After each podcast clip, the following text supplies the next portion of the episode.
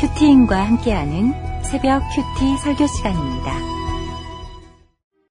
내 형제들아 만일 사람이 믿음이 있노라 하고 행함이 없으면 무슨 유익이 있으리요 그 믿음이 능히 자기를 구원하겠느냐 만일 형제나 자매가 헐벗고 일용할 양식이 없는데 너희 중에 누구든지 그에게 이르되 평안히 가라 덥게 하라 배부르게 하라 하며 그 몸에 쓸 것을 주지 아니하면 무슨 유익이 있으리요?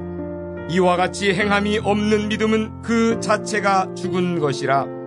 어떤 사람은 말하기를 너는 믿음이 있고 나는 행함이 있으니 행함이 없는 내 믿음을 내게 보이라. 나는 행함으로 내 믿음을 내게 보이리라 하리라. 내가 하나님은 한 분이신 줄을 믿느냐? 잘 하는도다 귀신들도 믿고 떠느니라. 아하 허탄한 사람아 행함이 없는 믿음이 헛것인 줄을 알고자 하느냐? 우리 조상 아브라함이 그 아들 이삭을 재단에 바칠 때 행함으로 의롭다 하심을 받은 것이 아니냐? 내가 보거니와 믿음이 그의 행함과 함께 일하고 행함으로 믿음이 온전하게 되었느니라. 이에 성경에 이른 바 아브라함이 하나님을 믿으니 이것을 의로 여기셨다는 말씀이 이루어졌고 그는 하나님의 벗이라 칭함을 받았나니 이로 보건대 사람이 행함으로 의롭다 하심을 받고 믿음으로만은 아니니라. 또 이와 같이 기생 라합이 사자들을 접대하여 다른 길로 나가게 할 때 행함으로 의롭다 하심을 받은 것이 아니냐. 영혼 없는 몸이 죽은 것 같이 행함이 없는 믿음은 죽은 것이니라 오늘은 성탄 주일입니다. 예수님께서 이 땅에 한 점으로 오셔서 우리의 죄를 용서하시고 구원하기 위해 오셨습니다. 예수님께서 죄인인 우리를 십자가의 보혈로 구원하셨어요. 그 예수님의 피로 우리의 더러운 죄를 깨끗하게 깨끗하게 씻겨 주셨습니다. 그래서 우리의 어떤 행위나 우리의 어떤 의로움이나 우리의 어떠함이 아니라 오직 하나님의 은혜로만 구원을 받는 것입니다. 그래서 어느 누구도 하나님 앞에 자랑할 수가 없어요. 내가 이렇게 신앙생활 열심히 했습니다. 이러이러한 착한 일을 했습니다. 라고 자랑할 수가 없습니다. 예수님의 십자가 앞에서 우리는 침묵할 뿐입니다. 그리고 이 말만 할 뿐이에요. 오직 은혜입니다. 오직 믿음입니다. 오직 예수님입니다. 라고 고백할 수밖에 없는 것입니다. 우리에게 주신 예수님의 십자가의 은혜는 우리에게 새로운 삶을 선물로 줍니다. 바로 오늘 읽은 야고보서 말씀이 그러한 새로운 삶의 이야기를 하고 있습니다. 100% 죄인인 우리가 오직 은혜로 받은 새로운 삶을 살아갈 수 있다는 것을 소개하고 있는 것입니다. 특별히 오늘 말씀에는 살아있는 믿음이 무엇인지 구체적으로 설명하고 있습니다. 우리가 이 말씀처럼 살아있는 믿음이 되기 위해서는 첫째, 행함과 믿음이 함께해야 합니다. 14절 말씀입니다. 네, 형제들아, 만일 사람이 믿음이 있노라 하고 행함이 없으면 무슨 유익이 있으리요? 그 믿음이 능히 자기를 구원하겠느냐. 오늘 말씀은 이 행함과 이 믿음의 관계를 설명합니다. 이 구원은 이 100% 죄인인 내가 회개하고 예수님의 십자가의 은혜로 구원을 받는 것입니다. 그리고 이 십자가는 우리를 구원할 뿐만 아니라 변화된 새로운 삶을 선물로 준다는 것입니다. 그래서 이 믿음과 행위는 행함은 함께 하는 것입니다. 구체적으로 구원받기 위해서 행하는 것이 아니라 구원받았기 때문에 행할 수 있는 것입니다. 그러면 이 믿음이 무엇일까요? 종교개혁자 이 존 칼빈은 이것을 다섯 가지로 요약했습니다. 다섯 가지의 각 항목 영어 알파벳 첫 글자를 따서 튤립이라고 요약을 했습니다. 내용은 이것입니다. 인간은 전적으로 타락했습니다. 이 타락한 인간은 스스로 구원할 수 없기에 하나님의 무조건적인 선택이 있습니다. 우리를 구원하시는 예수님의 십자가 이 보혈 하나님의 은혜는 어느 누구도 저항할 수 없는 은혜입니다. 그리고 구원받은 성도는 한 번 받은 구원에서 이탈하지 않고 끝까지 이 땅에서 견디고 인내하는 성도의 견인이 있습니다. 라고 말하고 있습니다. 바로 이것이 우리가 믿는 믿음의 내용입니다. 예수님의 십자가, 우리를, 우리를 구원하신 그 은혜 말이죠. 우리가 믿는 믿음은 인간의 공로나 행위가 아닙니다. 그래서 우리는 전적으로 하나님의 은혜로 구원을 받습니다. 그러나 거기서 끝나지 않아요. 믿음은 행함으로 나타납니다. 이 행함이란 다른 말로 성령의 열매라고 말할 수 있습니다. 이 큐티의 꽃을 적용이라고 하잖아요. 우리가 믿는 것은 열매로 나타나게 되어 있습니다. 믿는 것은 아는 것으로 멈추지 않고 말씀에 따라 살아갈 수 있는 믿음의 열매로 따라오는 것입니다. 그래서 행함이 없는 믿음을 강조하면 구원파가 되기 쉽고 믿음이 없는 행위를 강조하면 율법주의 바리새인이 되는 것입니다. 그래서 우리는 이 믿음과 이 삶의 조화를 통해서 내 삶을 통해서 믿음을 점검하고 내 믿음을 통해서 어떻게 살아가야 하는지 알 수 있는 것입니다. 어, 15절, 16절 말씀입니다. 만일 형제나 자매가 헐벗고 일용할 양식이 없는데 너희 중에 누구든지 그에게 이르되 평안히 가라, 덥게 하라, 배부르게 하라 하며 그 몸에 쓸 것을 주지 아니하면 무슨 유익이 있으려? 한 사람이 예수님을 믿고 이 세례의 물에 잠길 때 끝까지 안 잠기는 곳이 있답니다. 거기가 바로 입이라고 해요. 흔히들 입만 살았다고 하지 않습니까? 제가 이 결혼을 해 보니까 딱 제가 입만 산 사람이라는 것을 보게 됩니다. 사역자로서 이 교회에서 정해진 시간에 헌신하고 또 봉사하고 nice한 척하면 그만인데 이 교회 사역지 이후에 내 삶의 영역에 새로운 사람 아내가 들어오니 이 제 믿음의 현주소가 들통나고 마는 것 같습니다. 그래서 아내와 이 수없이 부딪히고 사소한 일로 싸우고 문제가 생기면서 저의 이 혈기, 저의 이 완악함을 보게 됩니다. 요즘 아내가 이 임신 6주 차인데 아, 하나님이 후한 선물을 주셨으니 내가 잘 섬겨야지. 내가 빨래도 하고, 설거지도 하고, 음식도 하고, 해야지. 라고 하면서 머리로는 아는데, 실제로 하긴 하는데, 생색이 나고, 또 불만이 나오고, 평생 저 혼자 살았던 인생이라 쉽지 않아서 정말 곤욕을 치르고 있습니다. 아무리 그럴듯하게 설교하고 사역을 해도 심지어 믿음의 말을 한다고 해도 이 가장 가까운 사람에게는 행함이 없는 믿음이 없는 그 제 자신을 보게 되면서 절망하는 것 같습니다. 적용 질문입니다. 내 곁에 있는 힘든 지체들에게 돕는 손길을 내밀지 않고 그저 말만 하고 있습니까? 살아있는 믿음이 되기 위해서는 둘째, 죽은 믿음을 회개해야 합니다. 17절에 행함이 없는 믿음을 죽은 믿음이다 라고 못을 박은 뒤에 이러한 죽은 믿음이 무엇인지 18절부터 설명을 합니다. 믿음은 있는데 행함이 없거나 행함은 있는데 믿음이 없다라는 말은 말도 안 된다. 그거는 죽은 믿음이다. 곧 귀신의 믿음이다. 라고 말합니다. 18절, 19절입니다. 어떤 사람은 말하기를 너는 믿음이 있고 나는 행함이 있으니 행함이 없는 내 믿음을 내게 보이라. 나는 행함으로 내 믿음을 내게 보이리라 하리라. 내가 하나님은 한 분이신 줄 믿느냐? 잘하는도다. 귀신들도 믿고 떠느니라. 죽은 믿음이 있고 살아있는 믿음이 있습니다. 이 귀신들도 하나님의 존재, 하나님의 유일성에 대해서는 이 지식으로 또 믿는다고 또 알고 있다고 합니다. 그러나 이 귀신의 믿음은 절대로 살아있는 믿음이 될 수 없습니다. 이 귀신의 믿음은 알고는 있지만 그것으로 구원받을 수도 없고 어떤 믿음에 적용도 할 수가 없습니다.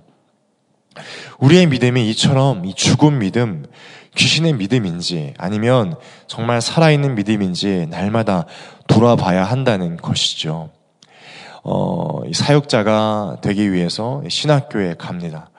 신학교에 가기 전에는 소명을 받으면 굉장히 뜨겁습니다.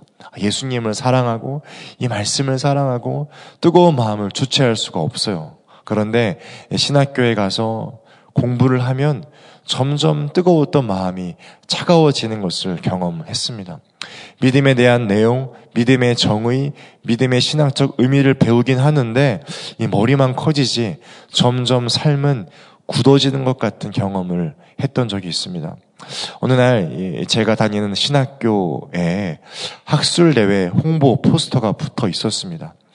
그 포스터에는 다른 학교 교수님의 사진들이 있었는데 그걸 보고 있는데 옆에 있던 어떤 학생이 갑자기 분개했습니다. 그 포스터를 보더니 아니 이 사람은 신학적으로 문제가 있는데 이 사람을 강사로 초빙한다고? 라고 화를 내면서 그 사진 얼굴의 눈에 이 손가락으로 구멍을 냈습니다. 충격을 받았습니다. 아, 어떻게 이럴 수 있지? 그런데 나중에 나중에 돌아보니 그 학생의 모습이 또한 저의 모습인 것을 알았어요. 신학적으로 틀렸다, 다르다, 문제가 있다, 라고 하면서 수없이 설교를 비판하고 살았습니다.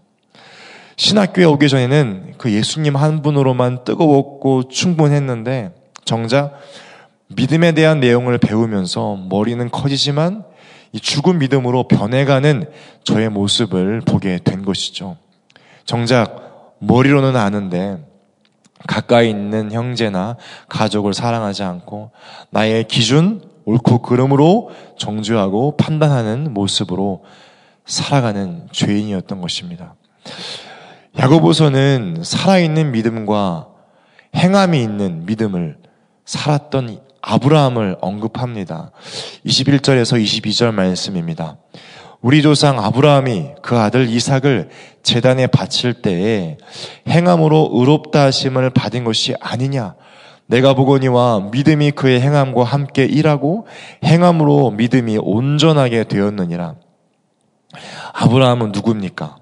아브라함도요, 전적으로 부패한 100% 죄인이었어요. 죄인입니다. 아브라함은 두려움의 아내 사라를 누이라고 속입니다. 이후에 이 그랄이라는 땅에서 똑같은 짓을 반복합니다. 심지어 이 약속의 말씀을 받은 뒤에 그리고 소돔과 고모라의 심판을 목격한 뒤에도 말입니다. 아브라함이 그 아들 이삭을 바칠 때 그럼에도 불구하고 행함으로 의롭다고 인정을 받았습니다. 이 아브라함이 대단한 것이 아니라 죄인인 아브라함을 끝까지 포기하지 않으시고 죽은 믿음에서 돌이키도록 인도하시는 하나님의 신실한 말씀, 약속이 역사한 것입니다. 그러므로 우리는 신앙에 대해 많이 배우고 많이 알고 있다고 하더라도 귀신의 믿음, 죽은 믿음일 수 있다는 것을 명심해야 됩니다. 이 죄인은 이 말씀에서 떨어져서 죽은 믿음으로 회개하려는 본능이 있습니다.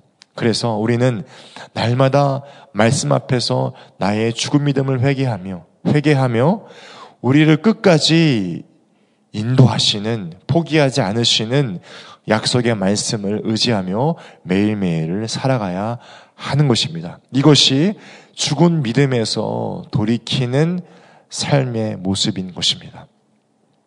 적용 질문입니다. 행함이 따르지 않고 죽은 믿음으로 지내고 있지는 않습니까? 살아있는 믿음이 되기 위해서는 셋째, 성품이 아니라 말씀에 의한 적용을 해야 합니다. 23절에서 26절 말씀입니다. 이에 성경에 이른바 아브라함이 하나님을 믿으니 이것을 의로 여기셨다는 말씀이 이루어졌고 그는 하나님의 벗이라 칭함을 받았나니 이로 보건대 사람이 행함으로 의롭다 하심을 받고 믿음만으로 믿음으로만은 아니니라.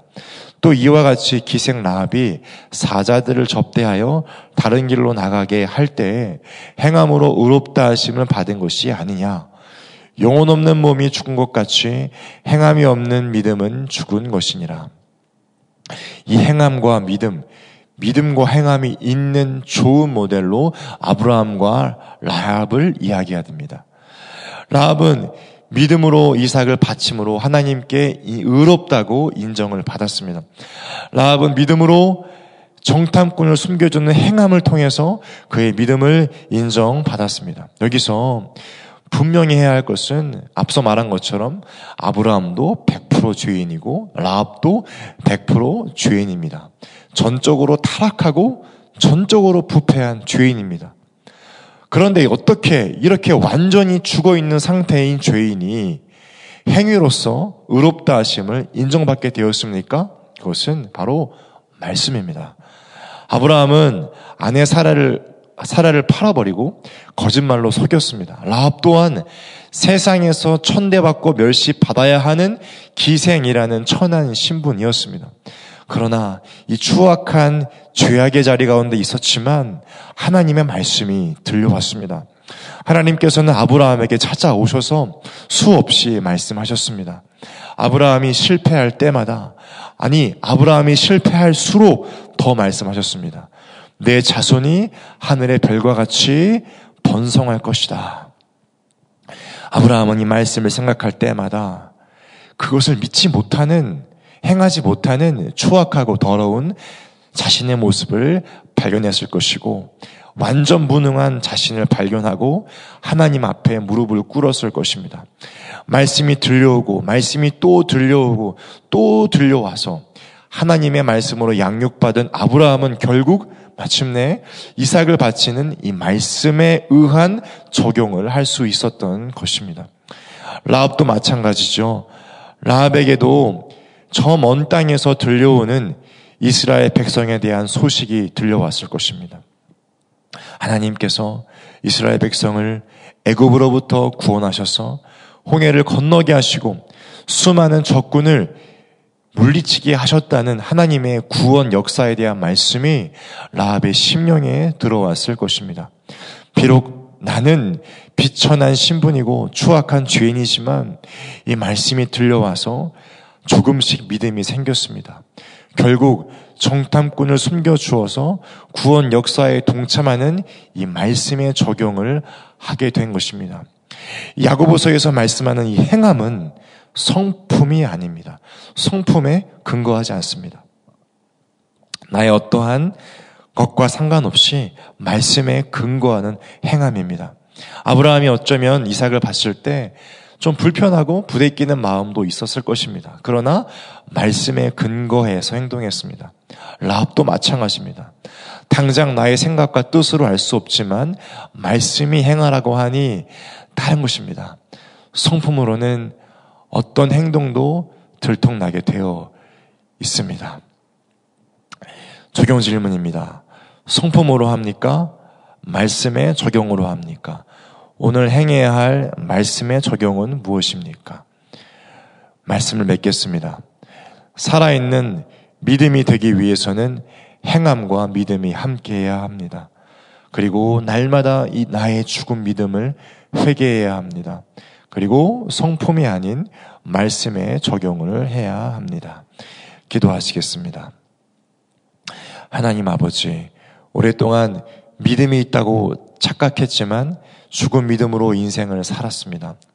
말씀의 적용이 아니라 인간적인 성품과 인간적인 치장으로 죽은 믿음으로 살았던 이 죄를 용서해 주시옵소서.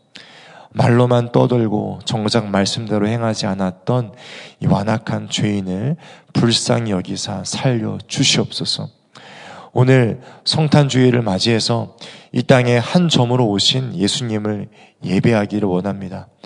우리의 더러운 죄를 십자가에서 흘리신 보혈의 피로 깨끗하게 씻으시고 나의 공로가 아니라 예수님의 공로로 구원받게 하시고 삶의 열매를 맺게 하시기를 간절히 소망합니다.